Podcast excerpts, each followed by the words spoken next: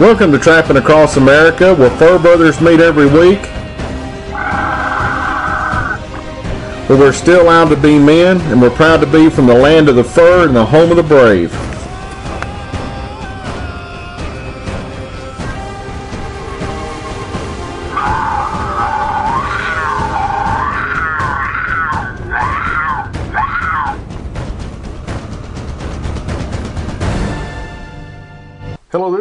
Host Clint Locklear for Trapping Across America. This week we're going to be talking with Carol Black from Blackie's Blend from Ohio. I did not really think I was going to get him to be able to do the interview just because he's pretty old school when it comes to stuff like this, and he, he thinks that the newer guys have more stuff to say, and I highly disagree with that me and Scott Welch kind of worked on him, kind of shamed him a little bit, kind of tried to get him in a corner. Well, finally, I got him to do the interview, and you are going to truly enjoy this.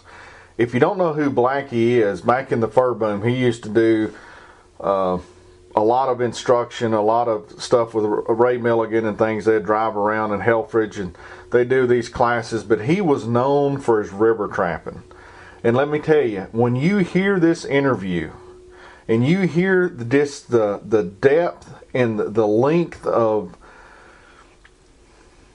perfection that Blackie went at when he went on his river line, it is inspiring in one way. If you didn't know any better and you didn't know that Blackie was going trapping, you would think they, they were putting his canoe and him trapping behind enemy lines somewhere in Afghanistan. He looked at every single detail his motivational way of looking at it when he gets to talking is is is I don't know how else to say it, but it's just inspirational because he refused to be tired and he refused to get cold, and no matter what, he was going to catch those coon. And that mentality is not always there with with uh, the world we live at today. But to me, it was just such a good thing to hear that coming and I greatly appreciate Blackie taking the time to do the interview with us, and I know you're going to thoroughly enjoy it because I know I did. We've got a new sponsor this week. It's Fur Harvesters Trading Post. With F&T is how a lot of people know them, and they're out of Alpena, and they have everything you need for your trapping, hunting with hounds, and predator calling. If you've never looked at their website before, you'll also find, besides your, your trapping and snaring supplies, they also have footwear and clothing, tan fur and home decor, general outdoor supplies. They're running some specials this week. It's something a lot of tra- trappers are going to need. They're running a, a, special on red powder trap dye. They've also got a special on Duke number 2 coil springs and H type conibear or body grip style traps. So check out their website, which is fntpost.com, www.fntpost.com or you can call them at 989 727 8727. Our other sponsor this week is Okie Cable and Trap Supply. Now, Jeb's also running a special right now, and it's on the Z traps. A lot of the the dog-proof traps are getting hard to find because supply is not really meeting the demand this year, and and I think he can get his hands on the Z trap still, and he's running a special on those. So if you're looking for a push-pull style dog-proof trap. Give Okie Cable and Traps Supply. You can call him at 918-429-4648 or you can reach him at www.oktrapsupply.com. And Jeb, you know, like he always says, he's big enough so he can get you a deal and he's small enough to make sure you get the customer service you deserve. The Predator Control Group product of the week is the, our Texas Predator School. I haven't talked about this in a while. We only have a few slots left. If you're thinking about going down to Texas with us, you, you might want to kind of get on the ball a little bit. If you don't know what it is, we hold a school and we're only going to have stu- two students at a time this year with two instructors, and we're going to go out in Texas on a real predator control job, and we're going to have you trapping and snaring coyotes and bobcats and badgers and raccoons and turning loose javelinas and catching hogs, chance at catching a mountain lion, eating some really good Mexican food, staying at some nice places down there on these ranches. all behind locked gates. All you need to do is show up with your equipment. We've got the vehicles for you. Once you get there, there's no other cost involved, but there's only a few slots left. And and mostly that's because we actually have some students that are coming back from next year. They enjoyed it so much. So if you're interested in our Texas Predator School, you can email me at clint at wolfernation.com or you can call me at 423 949 5273 and I'll explain what it is and how much it costs and deposits and all that and where it is in Texas so you'll have a complete understanding of what it is. Not only will you learn a lot, you'll catch a lot, plus you're going to have a great time. Well, let's go and get started. Let's get in the right frame of mind here. Let's think about a nice, cool, flowing river in Ohio when the leaves are, are changing, the coon is prime and here comes Blackie down the bend. Okay, I'm with, with Carol Black. We're, we're actually sitting out in the parking lot at 7 o'clock in the morning in a van, uh, and I finally got him to interview. I don't know if you know this, Blackie. The concept of this whole thing I've done, all these shows, the websites, and everything, was sparked when you when me and you were talking on the phone one time and you were talking about the canoe and the ice and all that type of stuff, and I was like, that would be so amazing if other people could hear some of the conversations that I that I get to have with people, and, and that's actually why. And I and I was trying to figure out because you're so old school and hard headed about the way you do a lot of things. I was like, I don't know if I'm gonna get him to even do the interview or a interview because you just go, ah, I don't need to do that. But I finally got you here, and I appreciate you coming. Now, now, if anybody that knows, name's Carol Black. It's Blackie's Blends Lures, and you're about 22, aren't you, Blackie? Yeah. yeah, put 50 onto that. so, you, you I'm a, have you been trapping your your whole life? How did you actually I started start when it? I was 11 years old. I was over to my uncle's and um, was visiting. Back in the day, people did that. They visited, and my parents was over there. It was Dad's brother, and he had some fur fishing game magazines laying around. And of course, I was bored. The old people talking, you know, and so I started looking at them magazines. And my uncle Clyde said, "Well, you know, I'm done with them. You can take them home if you want and read them." And of course, Bill Nelson was at his prime then, and I never have found anybody that could put it on paper better than Bill. He, was, an artist with words. Well, yeah. People say, hey, he's 20 years ahead of his time. And I say, he's right up there now with anybody. And that was, what, 50 years ago? I Mm-hmm. mean, or more. And the man's ads were just, I've seen, I've seen it today. They're still copying stuff out of his ads. And I used his lures. I wouldn't say that they worked the best of any lure I ever had in my area but they were more of a western lure, but they were put together better. They they just I think Sherm Blom said it all in his book about Bill Nelson. They were powerfully fragrant, and I've never smelled anything that smelled quite like them. When I was a kid, the two best lures I'd ever used was Herb Lenon's and Hawbaker's. You know, we're good in that farmland. You know. But uh, Nelson had some unique smells on his muskrat lure.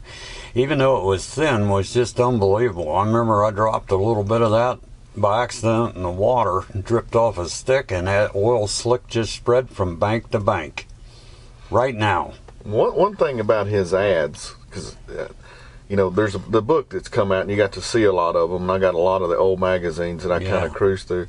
One thing about it, if if you were gonna buy his lures, you had confidence when you were buying those things. That's what you wanted. Oh yeah, yeah. I've referred to him in articles and even in a ad I just wrote as the master painter of dreams. And he just well, he was ahead of his time. He had a way of putting it on paper. I've never seen it since. So you, you've been in the lure making how long, Blackie? I started it was uh, really 81 commercial.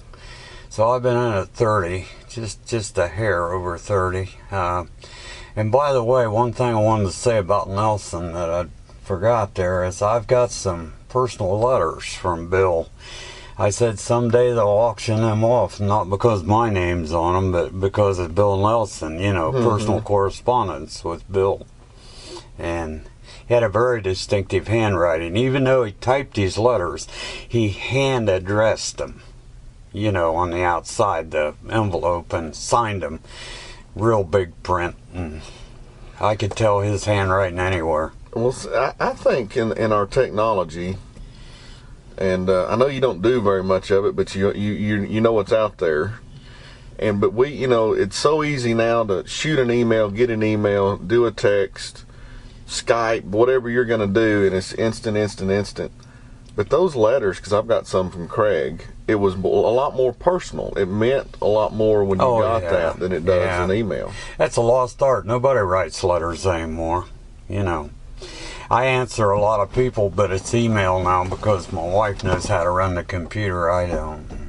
Had my way, it'd be in the ditch out in front of the house. But you got to have a computer, or UPS won't cooperate with you. So I got one, but I don't have a cell phone. I guess you could say, well, that ain't old school, Blackie. That's just ignorance." But hey, you know. I just don't have a use for a cell phone. I think they're handy, and I, I have nothing against them. It's the overuse and abuse of them that bother me. And mm-hmm. people driving down the road, you got that thing stuck in a bracket up on the dash talking, that's fine. It's just like somebody's riding with you. But when you got one in your hand, and yeah, right, Something I'm showing like my that. Bluetooth. right, right. Something like that, that's fine. I got nothing against them. It's just it's just overkill. I go in a restaurant, I've seen people order for their kids because the kids on the cell phone won't look at the menu. You know what I mean? That's extreme, but yeah, I'm old school. Well, there's nothing wrong with that. When when if if someone like I said, there's a lot there's a lot of people. I was telling you before we interviewed, because the way the internet is, with the way we've got all this interlinked with YouTube, there's a lot of guys that may or may not know who you are because they don't come to conventions. They've never bought a trapping book. They just search it out. So your, your kind of claim to fame was trapping back in the fur boom when you wrote your books and you know when your, Right, your lure started. right. So kind of what did you do back then? You mean for notoriety? Well, you, you can say that, but I mean, you, your your trapping style. What what what did you? You mean what animals have I trapped? Well, I've Yeah. been out. I've trapped California. I've trapped Wyoming, Arizona, New York, um, Indiana. I've even trapped uh, Pennsylvania. And uh, back then, it just seemed like uh, the word spread. People knew, and then I, I run a lot more conventions than I do now. I tried to hit 10 major conventions a year, major by like uh, Minnesota, you know, a state meet, you know, New York State, Minnesota, you know, hit the, hit the big ones. And uh, I've tapered way back now. It's not fun to just jump in my truck and drive six, seven hundred mile one way anymore. It used to be, you know, but I, that got old real quick. You mm-hmm. know, I've stood behind enough tables, I've sweated enough, and I'm, I'm not a kid anymore. you know, give me a break. We you know you know you did a lot of, of water trapping. We're going to get in the canoe because you're you're fascinated about that. But you know back in the day, and I've I've actually heard this story four or five times at this convention. You know, back in so and so, I went to a, a motel and met Blackie and Ray Milligan yeah. when I used to do the tour Yeah. thing. Yeah, Ray called me and asked me if I'd uh, go with him on that tour and do the water end of it. And he was looking basically for somebody that wasn't in the lure business. And I told him I'd just went in. He wasn't aware of that, and he said that's okay. Come along anyway. And the reason the reason I was using a canoe and and trapping coon is the fox population had went down years ago. It's down in the country now, but it went down years ago there, and I didn't have too much, and the river was there, and nobody messed around with the river when it was cold, and I'd trap uh, out on land until it got cold, and the ground started freezing, and I started fighting it, and there wasn't much fur at that time left, So I jumped on the canoe and down the river I'd go, and by then the coon were coming down off the ridges. You know, I've always said that that's that's perfect when you got a river running through bottomland and you got them ridges on one side or maybe both sides for a while and them coon will stay up on them ridges and all you'll get if you start early is them little ones. Mm-hmm. but you get down there later they'll come down. When it starts freezing and freezing hard they come down to the the mother i call it because that river is a barrier. the mother yeah, Explain it's the that. giver of all food. It's the it's the source. That's where they come to get their food. All the acorns and all the stuff up on the ridges are bare now. Everything's been feeding up there and the turkeys and everything, and down they come and there's that river land there. It ain't froze yet because it's big water, and you got that steam coming off of it, and there's food there, and it's a barrier. You know, they'll swim that river I've caught coon right out in the river at daylight, swallowed them with a paddle, you know, because they're they're crossing.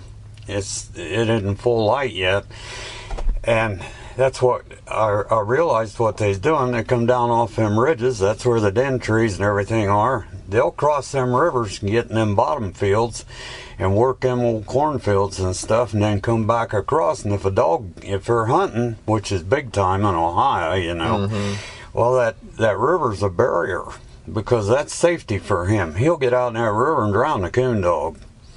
And and the river is wide enough. I trap. I don't care how good an arm you got on you. There's a lot of places you couldn't throw a rock across it. You know, it's got a little size to it. And that coon, he gets in that water, he's safe. And crossed he goes and up that bank, and he's gone. Well, as many years as I've known you, when you said mother, I have to say that's the closest I've ever seen you stepping towards a hippie term that I've ever heard. well, I was just referring to it's the giver of of life for this particular animal. I know what you're saying now, but it just took me by surprise. Uh, yeah. Yeah, well, I didn't mean it in a in a dirty sense, you know. Hippies don't have to necessarily. Well, I guess they were, but that's not that's not what I meant. It's uh, so when when you when you started floating that, you would start out on land, and then you'd wait till it get cold. And I think that was a good point you brought up because I know when everybody starts coon trapping, you're out in the summer, you see the tracks. You you got opening day. A lot of younger trappers and new trappers run to that water, and they catch these little peeps, and then they get mad because they can't sell them for nothing.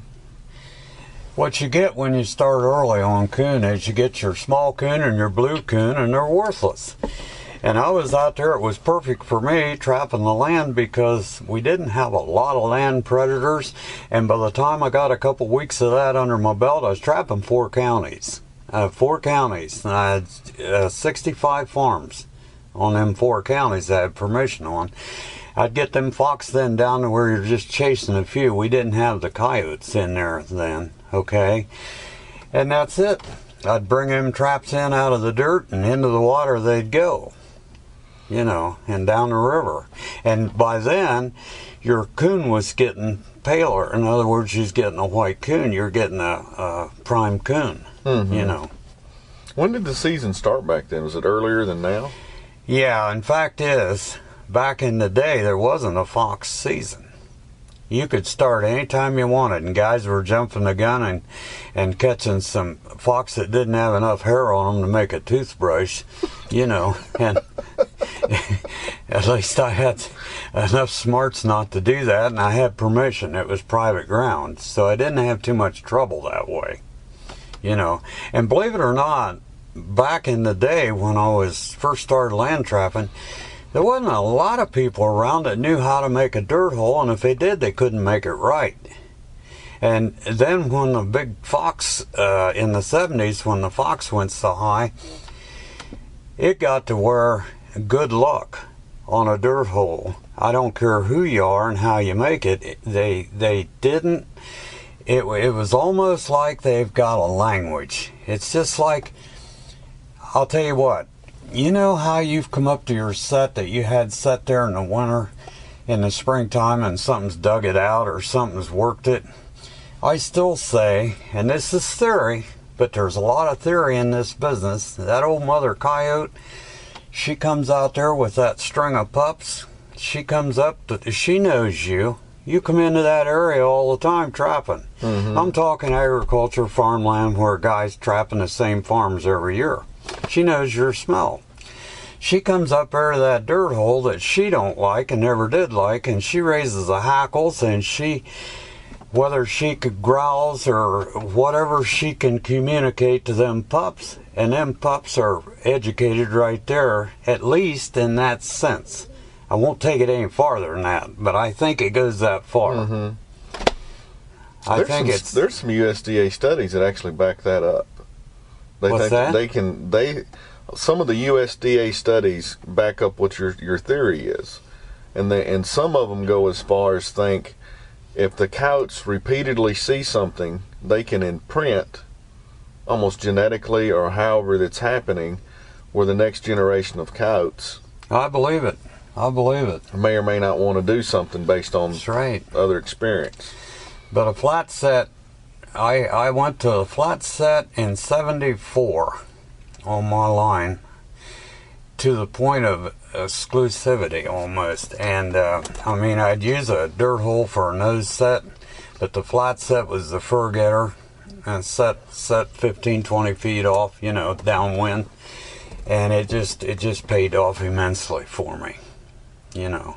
That's when people were talking about it but they wouldn't do it There's a lot know. more that goes on today.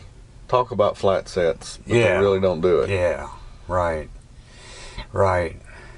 And put a urine set down there, or better yet, put a clump of grass and don't put any urine on it and let him mark it.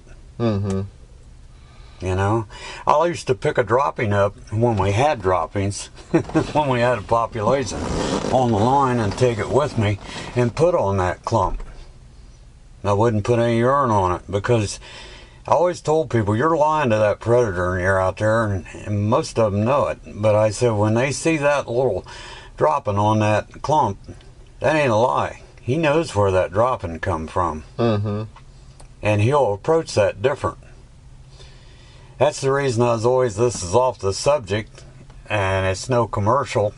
Uh, but I always was a big believer where there's heavy pressure and giving them a two-way bait is the way they'll approach the set. If you've got mouse in that hole or something that he's familiar with in a mouse hole, he approaches that, and it's the theory again, a lot different than he would something that's got every perfume smell that France can put out that somebody's blended in a lure. And he circled that set and he found your little mouse hole set with the mouse in it. He knows he can whip that guy because he's done it yesterday. and I'm talking agriculture, you know, this is farmland uh, trapping and you'll you'll get a quicker response. Well, before we get to the canoes and vehicles, um, excuse me, you, you do something that some other guys may or may not do, but you advertise you do this, and we were talking about this yesterday. You've got some of the the, the most natural looking fox urine that I've seen in a long time, and you were talking about freezing the urine. Now, do you mind covering that? Well, I got tired of when I started buying urine. I bought from a very knowledgeable person. He's no longer in the business, and he had absolutely the best urine that I've ever smelled in this business. He did, and Hawbaker wanted it, and Carman, and some of the big names. So old Blackie kind of got squeezed out, even though I was one of the first to use it, and he'd promised me I'd always get at least a drum of it. And I remember talking to him, and I said, You know, your urine keeps better than about anybody else's, but it's still fox urine in the end. If you keep it through that heat where it yo yos in the summer, it'll break it down. It's up to 90 one day, down to 78 the next day, back up to 90, and it breaks it down. And not that that ruins it, but I like hot news in the field. In other words, fresh news. I think he'll approach it quicker, better, and and uh, everything. And uh, he said, you know, he said if you want to keep this urine, and it, and he said you could sell all the urine you ever wanted. He said freeze it. And I said, Will that keep it? See, this is years and years and years ago. And that was a new concept and I, to me. I said, I'll give it a shot. So I started freezing this urine as soon as I'd get it. And I don't like it if it's over. I've kept it from one season to the next. If it's really fresh and you put it in the freezer, and you got to remove 20% of it to allow for expansion. And don't put it in with food. My God. but yeah, it goes right through that plastic. But well, you, you guys don't know. You know, I don't want any divorces out of this.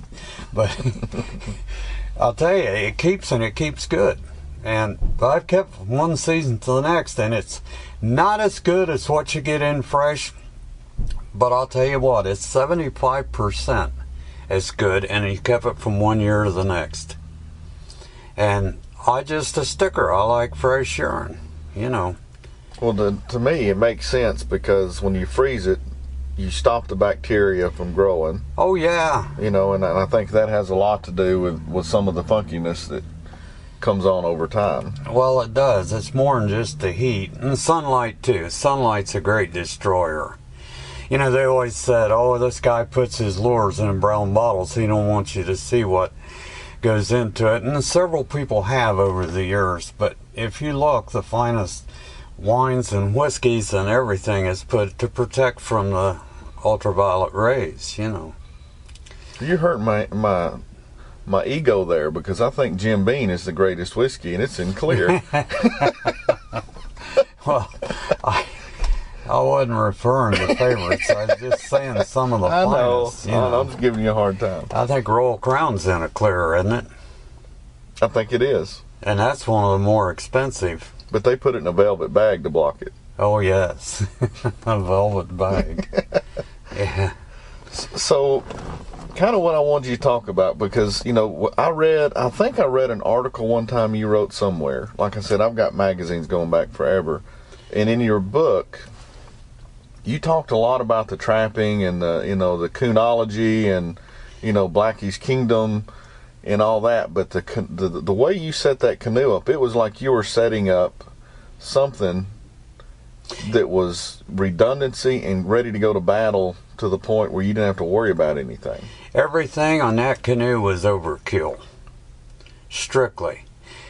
There's nothing like a surprise when you're a 14 mile from the pickup point and your motor won't run or something broke or you're you're crippled. You got to have overkill. There cannot be too much overkill on the river. It's just like these guys, and we might get into this in the vehicles. They take a stock vehicle out in the desert and they wonder why. Oh my God, I broke down. Duh. you know, I mean, you're talking, you're talking. Uh, when I was in California trapping cats, I, all day long, was driving over rocks as big as footballs all day long. And the only time you hit any pavements, go from pull in to pull in, you mm-hmm. know and I'm driving back into the mountains. And but to get back to the canoe, yeah, everything I soon found after running the river a couple years that milk crates didn't fit. Uh, I did buckets didn't fit. Uh, it just I I set that thing up to where everything was out of the way and everything was built to function and the motor mount was something to behold. My dad designed that. I went down there, took that canoe down, and I said, Dad, you won't believe the power this motor's got. And I had one of them little clamp on things you screw and put on the side of the canoe. Why, shit, you might as well whistle up a hound's ass. I mean, that thing, that thing wouldn't hold the torque. Mm-hmm. I had a 70 pound thrust. And uh, let me tell you something. Uh, that uh, that thing will push that canoe. Absolutely, it will. And the reason I wanted the motor too, not only was speed, so I didn't have to paddle, I could spend my energy trapping. It was the noise level. Ain't no dogs barking. You run down through there with a gas motor, and that river was basically shallow in spots. And I had a rock guard. You got to have a rock guard built on the motor and I had brass welds on it so it wouldn't vibrate loose. I had a friend build that. He's a technician plus. And the main thing when you mount that motor, and I had the wires running clear to the front of the canoe. I had uh, went to an electrician and said, "What um, what gauge wire do I need to get them up there?" And I think he said nine all. I'm not sure now. Don't hold my feet to the fire, but you can check it out with the electrician and find out if you're interested in doing it. And I had a fiberglass block mounted on the side of the canoe where the motor wires hooked onto with wing nuts.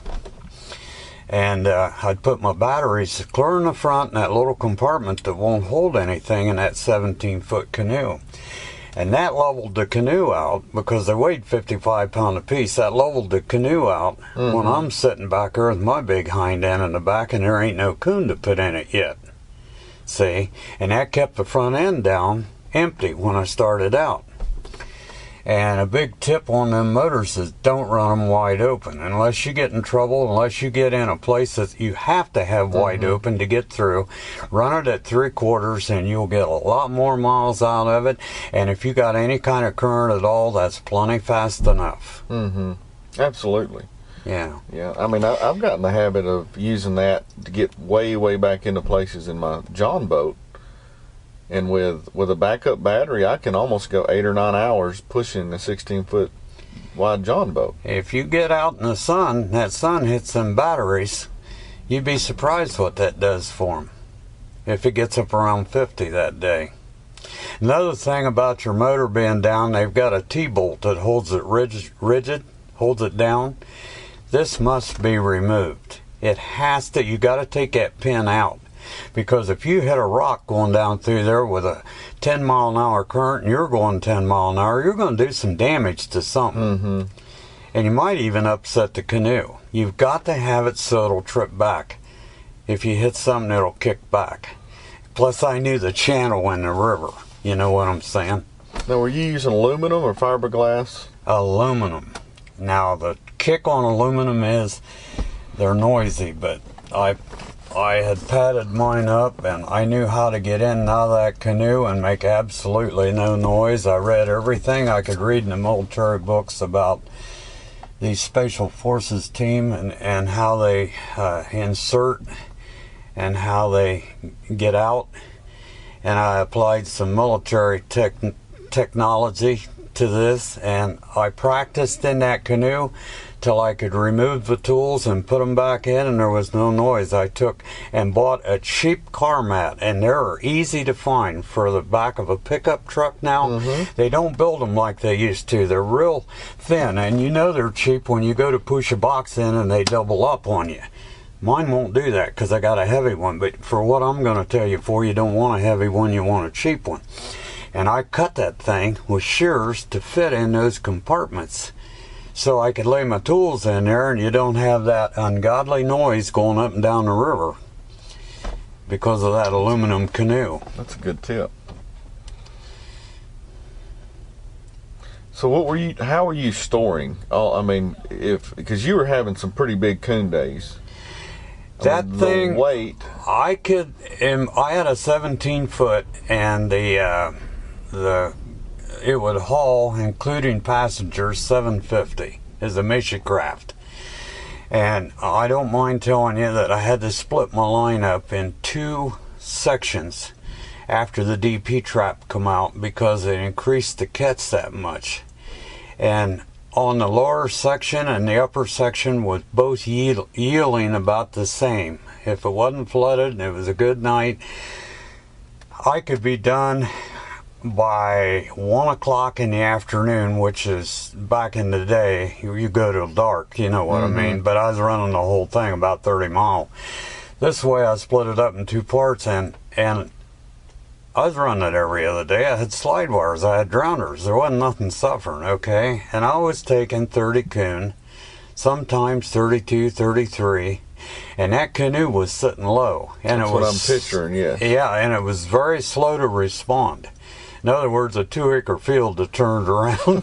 That's a gross exaggeration, but you know what it was I like mean. a barge. Right. And people say, well, what about a 12 or 15 footer, Blackie? They're more nimble. And yes, they are. And if you got a five mile run, and that's all you're ever going to do, but I called it my Freightliner, and that's exactly what it was. And one, it had a deep water keel, so it had a lot of stability. And I used to, where I was back in and nobody could see me, I used to stand a lot because the handle was up on the uh, motor.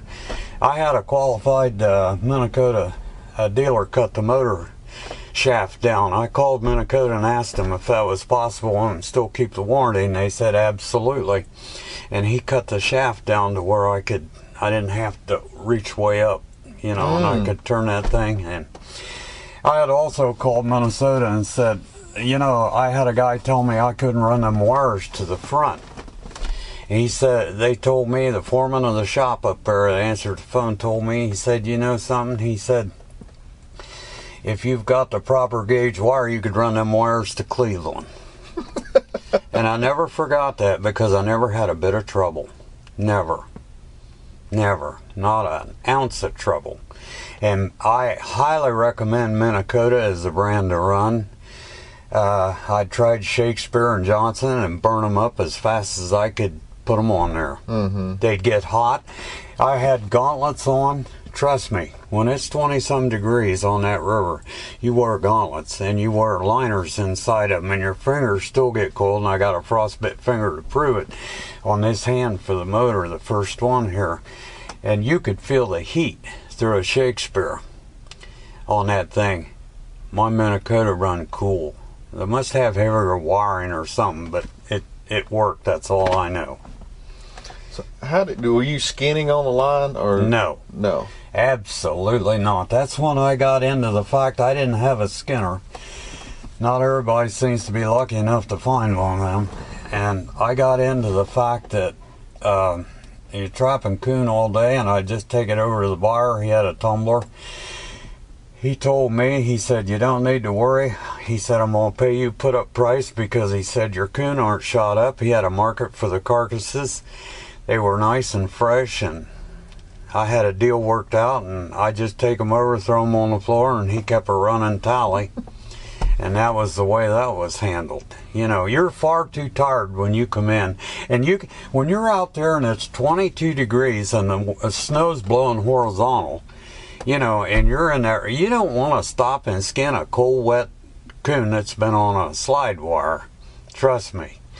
How were you uh, then? On your equipment to get that equipment out to run 30 miles. That's a lot of equipment. How well, at that time, I was running four batteries. I was hauling in that 17 foot canoe. I had two would take me down just a little farther than halfway, and I'd switch batteries.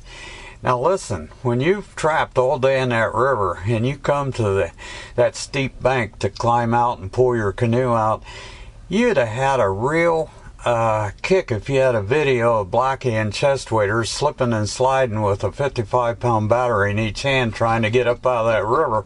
And, and by the time you got wrestled two of them to the top and you thought you just got done wrestling a grizzly bear, you got to get down and get two more. And did I tell you there's some coon down there to bring up? Yeah. And of course you got the paddles and I'd throw them up, but dragging that canoe up was fun too, you know. But I was a big, strong boy and I was in shape. I was in shape. I, I hungered for that. I used to laugh at fatigue. I would spit on fatigue, pooey on fatigue. I would psych myself to where the adrenaline was flowing and I wouldn't give up. You know, I'd say, I can't quit. They can't make me quit. I don't care how cold it gets. And the biggest thing on the river we haven't talked about yet is you got to keep dry and you got to keep the wind off of you. And I learned a trick. It took me two or three years before I learned this trick. When you get out that river, and she dropped me in before daylight, I'd never allow anybody to see me go in on that river. We got a lot of population. And I had a couple or three real special places I could get in, shut the lights off. I'd unload real quick and then she'd pull away. She'd get that truck out of there. Okay? I would never put my coat on. And my chest waders aren't on either. I'm not going to sweat because if you break a sweat loading that canoe and it's below 30 degrees, when it gets about 8 o'clock in the morning on the river is the coldest time. Oh, it'll drop 10 degrees. I swear, 10 degrees. It is a bear. And you don't want to get wet mm-hmm. inside because then you get chilled and you shiver and you're cold till it warms up that day, or maybe you never do get warm. Okay? And you're working out of a canoe. This is why you can't buy imported waders. You got to have good chest waders. And at that time, LaCrosse had the waders. I had to go to Cabela's to get a decent wader after LaCrosse went overseas. Because you're actually working all day out of that canoe. They say, well, if you ain't got nothing, you float on. Wrong. We've got so many trees hanging out over that river and them big ridges and them trees and uh, little tributaries bringing them leaves in.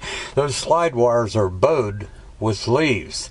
So you, you can tell when a guy's done it or he's bullshitting, can't you? Okay, so what you do is you pull that canoe up and my anchor was one of those cheap what they call a coyote grapple but really in reality you'd use it on a fox you know what i'm talking about and i had a rope on it and i had it laying on top of the of the back of the canoe behind me hooked in i had a way of hooking it up okay and i had a piece of rubber laying up there so you could lay it up there and it wouldn't be any noise either and i'd pull up to the bank and i'd hook it in okay and climb, slide out of that canoe real easy. So you're coming out almost at every set. Mm-hmm. You're coming out until you get rid of them leaves, till everything, which takes, I don't want to put a day figure on it, but it just seems like the first part of the fall, you're fighting that continually, you know Absolutely. even though I come down there after it got cold. You got leaf problems in that river. And I always use rocks. I'd set them up ahead of time, and I'd use rocks from year to year, the same rocks. I'd fish them out and hide them on the banks. You say, why don't you have a stake out there? You can't drive a stake in that gravel we had, and you want a movable anchor anyway because of the water fluctuation level because of your uh, water depth. You got to have a movable anchor, and you I'm can. assuming you're saying this from experience what's that? that you don't want to have a, a solid stake on the other end. You This what? is, this is coming from experience, I can tell. oh yeah, oh yeah, and and uh, you pull enough of them stakes up and try to roll the, up the slide wire and redrive them, and the water splicing up in your face and all kind of stuff, and you you learn real quick. And another thing about a rock is after you've slid that coon up, break a trap of them, throw him on the bank, set that trap, okay, lay it on the bank, take and back out that slide wire with that rock between your heels and angle it slightly downstream, ever so slightly. Don't angle it a lot because if your coon ever does get hindfoot caught, he'll get up and get a hold of the bank and he'll get a hold of roots and he'll pull your slide wire in. Those coon can take a 20 pound rock and take it anywhere they want. You go, almost go beaver size on them rocks. People say, My God, Blackie, how big a rock are you using? Some of them students, I give instructions, and I said, It don't move. I don't care how high the water gets. I don't care how big the coon is. I don't care what happens. If you have a tornado, that rock don't move. And I use that same rock. It's knots from year to year. There's portions on the line where there aren't any rocks, but there's portions where they are. When I get down there preseason, I load that canoe with rocks. It's sitting down in the water. I have put them where I need them, so I don't have the work now. Mm-hmm. See, this is the same line I'm going to run year after year. And people say, oh, slide wires are slow. No, they're not. Once you got them set up, they're the fastest thing you can have. Okay, because I don't want the bank tore up. I don't want anybody seeing that coon. I've had actual catches where I've floated up and I'd say, it's okay, it's okay, and I see the traps going because I got these holes dug up out of the water because of fluctuation. In Ohio, we have no uh, natural lakes, so that means we got locks, we got dams, and there's a mean little man up on that dam. It hadn't rained in 10 days, and he decides he's going to raise that river level 18 inches. Blackie's got his holes up, and I got my traps dug in just like a fox set. Now, a lot of times I'll pick up a big armload of leaves, but they're old leaves, ancient leaves, the ones that are on the bottom that are all flattened out, okay, and I'll take and put them in the canoe, and when that trap's dug in, I'll, I'll fit them leaves around at the, at the mouth of that hole. I never set up in the hole. Never, never, never do I set up in the hole. A mink likes to poke his head in the hole. That don't mean he's going in. and I like that trap centered in front of the hole because your coon approaches from the side, just like a dirt hole, predator does. If it's centered, it's offset. Besides, when people offset stuff, I say, Oh, you know if he's right handed or left handed. Mm-hmm. How did you know that? I want you to tell me that because I've always wondered that. I know I'm being sarcastic, but it always, always. I told Johnny Thorpe once. I says, I set tight and I I center, and he said, so do I. That's what he showed me when I went up there. Yeah, right. I always did. I like to fly in the face of adversity. So you were telling me a story. I guess this was two years ago. The last time you went down the river, I laughed so hard.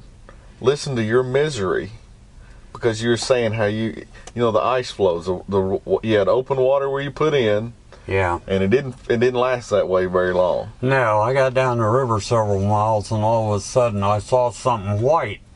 And I stood up in the canoe so I could get a better look, you know. And I says, holy mackerel. And that thing was froze clear across for as far as you could see. And I'm in the middle of nowhere. I mean, the middle of nowhere.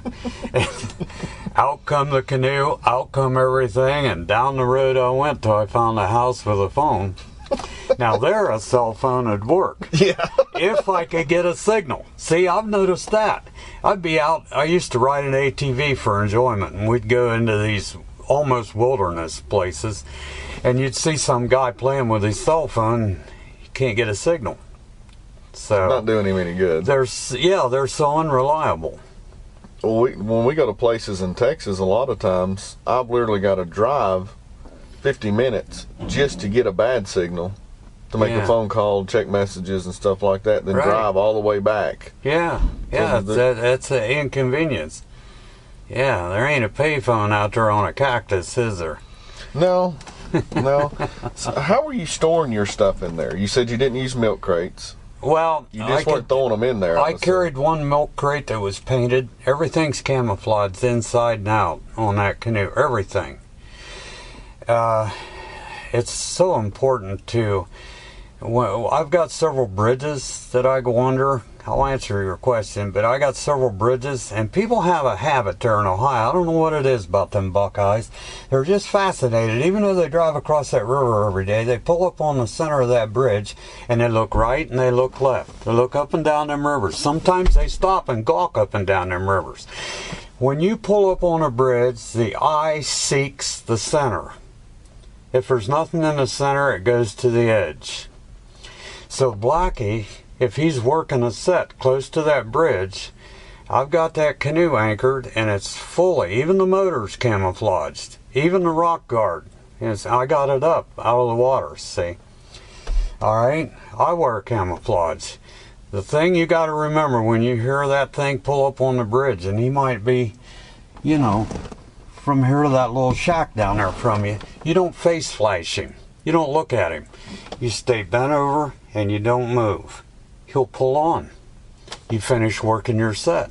If you move, he's going to watch you. If he if you move, he you broke the contour. He's gonna see you. If you face flash him and look at him, he's gonna see that. But that's what I've learned to do and live with. Now, where was I supposed to answer? And I didn't. How- how do you oh, store stuff? Yeah, I carried a minimum. I carried a minimum. All I was carrying is sometimes a small length of wire. I carried my tools, and I carried everything in a little plastic uh, snap-on Rubbermaid box that fit under my seat. I could work on any trap. I could work on the motor. I had the motor tools in there. I could change a prop, extra pins, everything in case I sheared a pin. I carried all that in that little waterproof box under my seat. Okay? My T tool that I push the earth anchors in with, you know, on the top end of the slide wire is in there. My paddle, of course, and I didn't carry a tiling spade after the first couple runs because I'd cut my steps in the bank or whatever to get in and out or wherever I needed it. Mm-hmm. Sometimes I didn't have to, but uh, I carried a minimum.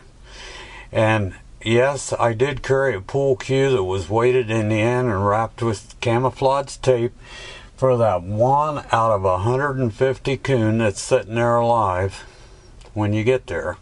He hadn't went down the wire yet for some reason. I guess he couldn't follow directions. Thump him and, you know. So what were you doing with your traps? You just weren't throwing them up in between you and the batteries. I can't imagine you doing that. You, mean when I set them? When you're yeah, when you're when you're leaving the the first day, when you're going to set because you didn't. Oh, I use, took them down before season. Oh, so you had them. Okay, that's what I was getting at. Yeah, they were attached to the slide wire. All I had to do is fish them up and break them open and set them. They were on the slide wire. Because I've done a tremendous amount of canoeing, and you you like you're saying, you get in the middle of nowhere and you realize. You know, maybe this wasn't the best way to, to store this. It starts getting all out of whack and and everything's getting clogged together and you try to pull a trap out and it's hooking on your battery wires and and after a while you learn you know because i can almost hear the what's the the special forces song back on the john wayne movie you, you know the one i'm talking about john wayne when he did the green beret movie Yeah, but I can't remember what you're talking about. the the song uh, several wings upon my chest and all that stuff i can hear that in my head when you're explaining all this camouflage going down the road Well, I'll tell you what I did now eh, with the DPs. You'll like this. I set them at home, and I filled the milk crate with them. They'll stack in there real nice. Okay, and I took them out and put them put them uh, on the on the slide wires. Set. All I had to do is fish them up out. mm-hmm You can make some real time when your trap's already on the slide wire. The slide wire's got the proper angle. Everything was done a couple days ahead of time in the season. I'd do it farther ahead than that, but I mean, I don't, I don't like my traps out there too long at, one time. You know what I mean? And when I had holes, I used to get nervous. I'd plug them with leaves. I'd plug in holes with leaves, and every once in a while, a coon would come up and dig one out. But uh, the DPs were different. All you need was a little path or a little sign or a little sandbar or a little whatever, and you, you're home free. And I had them painted mud brown. You know, and on a mud bar, you can put a big, if somebody's floating that river, you can put a big fire block there. You know, I call that them chunks of burned wood them campers had in the summer or something, or, or something, and they can't see that damn thing if they're floating down the river. You got that between them and the, the trap. mm-hmm There's all kind of things you can do if you're living with people. right If you haven't got people, that takes you take that out of the equation, and I'll tell you what, it's a picnic. But that river is hostile. You look at that thing in the summer, you come up there and people are camping and fishing and playing their boom boxes and drinking beer, and you say, Oh, I think I'll trap that in the winter. Doesn't that look nice? You get down there in December, and that is the most unforgiving, hostile, mean, cruel, brutal.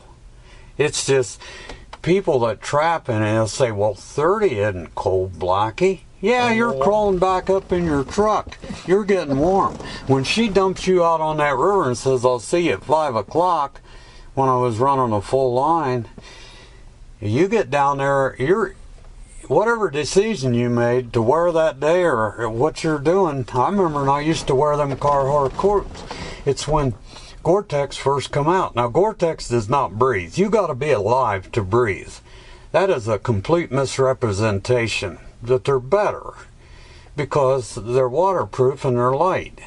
But I remember telling somebody down at Coshocton at the Ohio State meet years and years ago, and there was a customer standing at my table. I don't even know who he was. He come off with the best one I've heard about that. I was telling him about my Carhartt coat and how it failed me on the river because he'd get wet, you know. And he said, "Oh, you had one of them triple forty coats." And I said, "Triple forty? What are you talking about?" Well, he says it rains, and he says it get wet and it weighs 40 pounds. and he said, You've got 40 gallon of water in it. And then he says, The wind goes through at 40 mile an hour. And I said, That's it. I said, That's the one. And those Carhartt coats might be okay for a guy on road construction. They ain't worth a nickel on the river. Absolutely. Now, now they're they're not made for that. And and I can dress far lighter, more comfortable with uh, Gore-Tex. I didn't think I could afford at the time. At least my wife didn't. but since I can, and and it's a lot better, a lot better. But I just thought I'd throw that in. The decision you make that day is what you're going to live with all day on that river. And by two o'clock in the afternoon, and I have seen this, you hoped and prayed you didn't have a coon in the next set because I don't want to get out of the canoe. I don't. I'm so cold. I'm miserable because you made the wrong decision. Well, you, know, river trapping to me, and it's never fails, and it's like you know when you know like you, they say Mother Nature, and they and the Indians call coyotes tricksters. Do you know I can when you're telling that stuff, I cannot remember starting out on a canoe line trip or a boat trip. The the skies are always blue. The lake or the river or the big creeks are always flat the current's going the right direction. The birds are singing. The squirrels are running through the trees. Everything is right. Your coffee stays hot all day, and you go and you start setting traps, and it just and it like sucks you in. So you you get more and more stuff out. than You probably should have. And about three days into that, the wind's blowing 40 miles an hour. You're white capping. You know, the, the, in a canoe, it's pushing you. And then in the middle of the day, when it gets the coldest, on this trip. It's going to rain for 45 minutes in three inches, and I don't care what kind of rain gear, you're getting wet. And then the rain stops and the temperature drops 10 degrees and the white stuff starts coming down. And you're Well, not so much for me, but Yeah. and it just stays wet for me. But that's always the way the river line starts. Oh, it's a, it's a bear. It's a bear. It's nothing like people think it is. It's a bear. Yeah. Well, it's. Um, but before we finish up, uh, one of the other things we don't have to get into too much detail, but it's, it's something to for guys to really think about. Uh, like I was telling you, I just got a Jeep. You know, I, I, I paid for a Jeep. Me and my wife didn't even take it out to dinner yet. I took it straight down to Tom's 4x4 in Chattanooga and dropped as much as I probably would on a good used Jeep because I wanted new suspension. I changed the gearing. You know, I put the, the bumper and the winch on there. Uh, I, I got a, a, a specialized thing on the, the overdrive and stuff like that. And you don't see anything but the bumper and winch. But, you know, I could have bought probably a couple of good used Jeeps for what that cost. And I know when I go out in the middle of absolutely nowhere in Texas or somewhere like that, unless something drastically goes wrong, I'm coming back.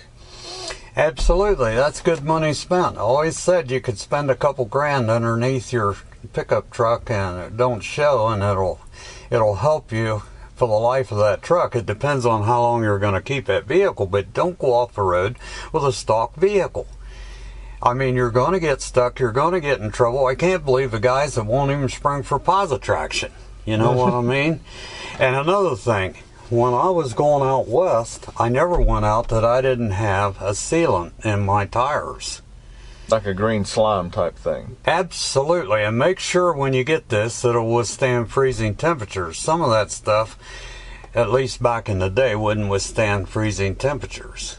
You know, back in the early when they first brought it out. But everything out in Arizona, I said, had stickers on it, and that's true. And I've had thorns sticking out of them tires. They never leaked a pound, you know. Well, we know one thing to me, it's always, and I, you you mentioned this yesterday too. I don't think a trapper should own a vehicle he's going to trap out of without 10 ply tires Oh, absolutely. because you're going to be walking somewhere where you don't need to be. Yeah, four plies only apply to one thing cars. A truck should never, ever, ever have. If you got a small truck and you're never going to trap out of it and you're just going to uh, run it around to work and say, I would want six plies. just for safety. Oh, tens is, you know, I bought that Toyota 17 inch tires. I found out no major tire company makes a truck tire for it. So how did I get 10 plies on it and not mess it up? I went to the tire shop and they said, we can fix that easy.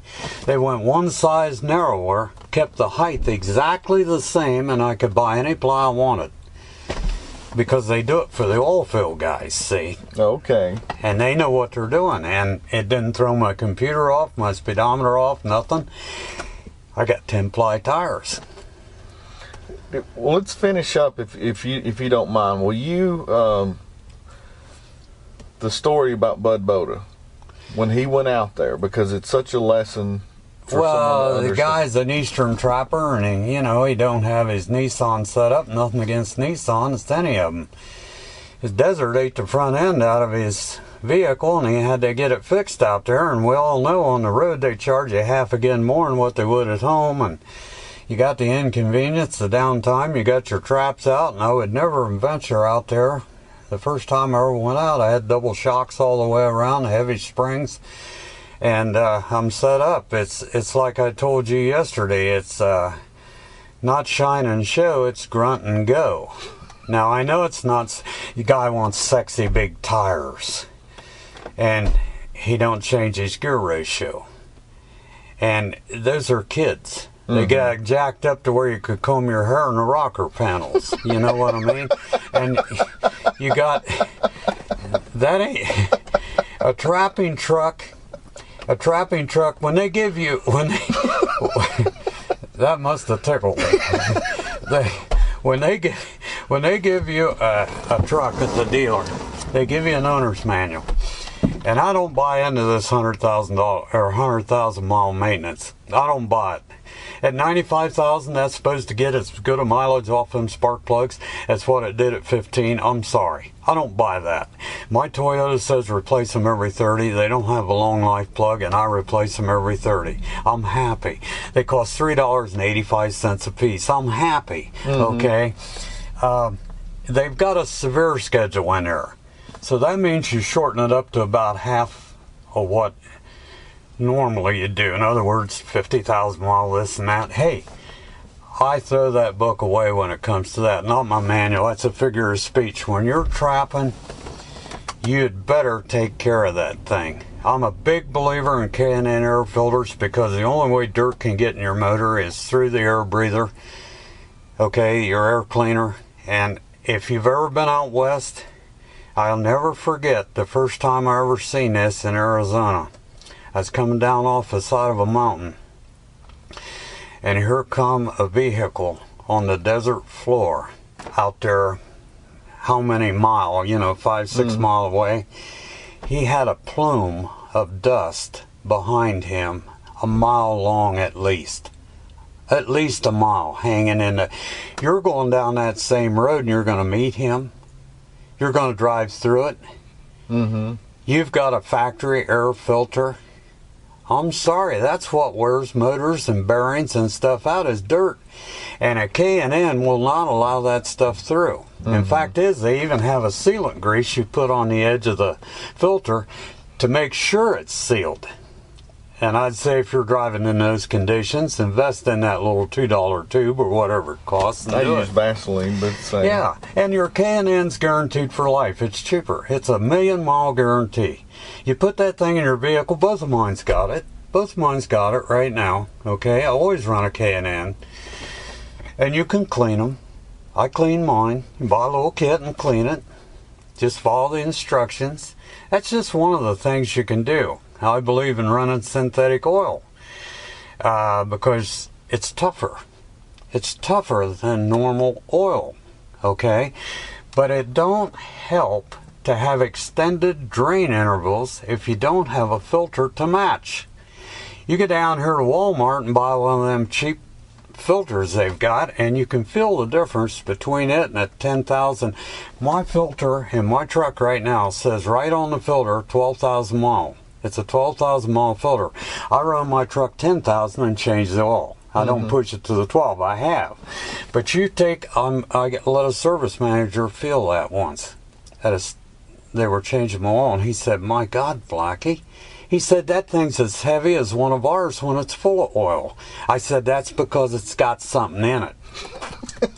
you know, has some gauze, you know, but it, no, it's a special, you know, filament. But my my oil filter is the only filter I've ever seen. It says right on the box, 12,000 mile filter. And I run all this kind of stuff. And then you ain't got surprises. I lube, I keep the uh, oil, all the fluid levels changed underneath, bumper to bumper, on a regular basis. You know, no 100,000 mile. Mm-hmm. Cooking that stuff in the heat and towing and hauling. And, you know, if you treat that thing right, it'll treat you. Now, a lot of people don't change the oil in their transmission and the filter. I have never yet seen, I'm sure it's happened, but I've never seen a guy that changed the oil in his transmission and filter have a transmission go out on him. I've never seen him have problems with it. But you ask a guy who replaced his transmission, did you ever change the oil and filter and that? And he goes, huh?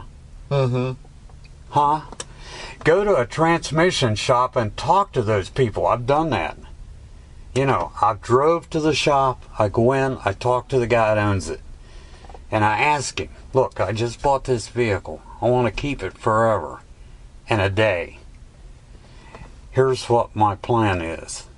And he'll listen to you and say, add something or say you're right on the money or, you know. It's amazing. It's in the military. We had uh, it's PMCS. We had to do on every vehicle all the time, and it was state, you know, was sketched out. And I've kind of got it in the in the still habit of that. You know, you're checking your oil before you know before you do anything, and because I've been in some situations where, well, I'm not going to mention. A friend of mine walked about 17 miles in the last couple of years down in Texas Mm. because of maintenance, Mhm. just because of pure maintenance. And then that really, you know, and I see those ranch hands down there with diesels, and they suck so hard. These new diesels they got with these these you know one and two turbos and stuff. They don't change those oil filters because it's the ranch's truck, and they really don't care. They care when it builds up so much pressure, it sucks the air filter into the intake. Hmm. You know, and then now they ain't going anywhere, and they're walking.